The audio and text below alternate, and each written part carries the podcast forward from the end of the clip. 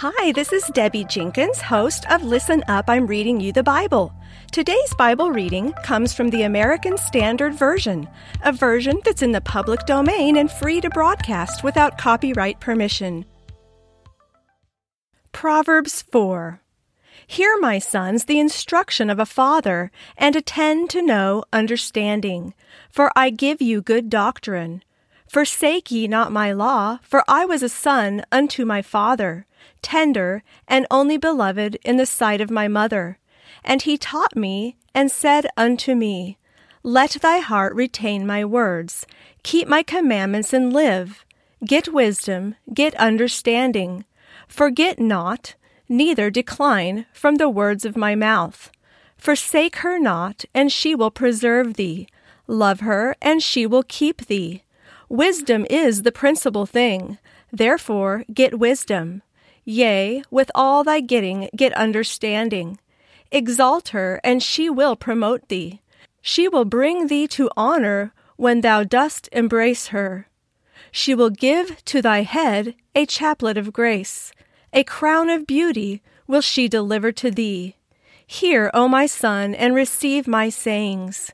And the years of thy life shall be many. I have taught thee in the way of wisdom. I have led thee in paths of uprightness. When thou goest, thy steps shall not be straitened. And if thou runnest, thou shalt not stumble. Take fast hold of instruction. Let her not go. Keep her, for she is thy life. Enter not into the path of the wicked, and walk not in the way of evil men Avoid it, pass not by it. Turn from it and pass on. For they sleep not, except they do evil, and their sleep is taken away, unless they cause some to fall. For they eat the bread of wickedness, and drink the wine of violence. But the path of the righteous is as the dawning light, that shineth more and more unto the perfect day. The way of the wicked is as darkness they know not at what they stumble. My son, attend to my words, incline thine ear unto my sayings. Let them not depart from thine eyes, keep them in the midst of thy heart. For they are life unto those that find them, and health to all their flesh.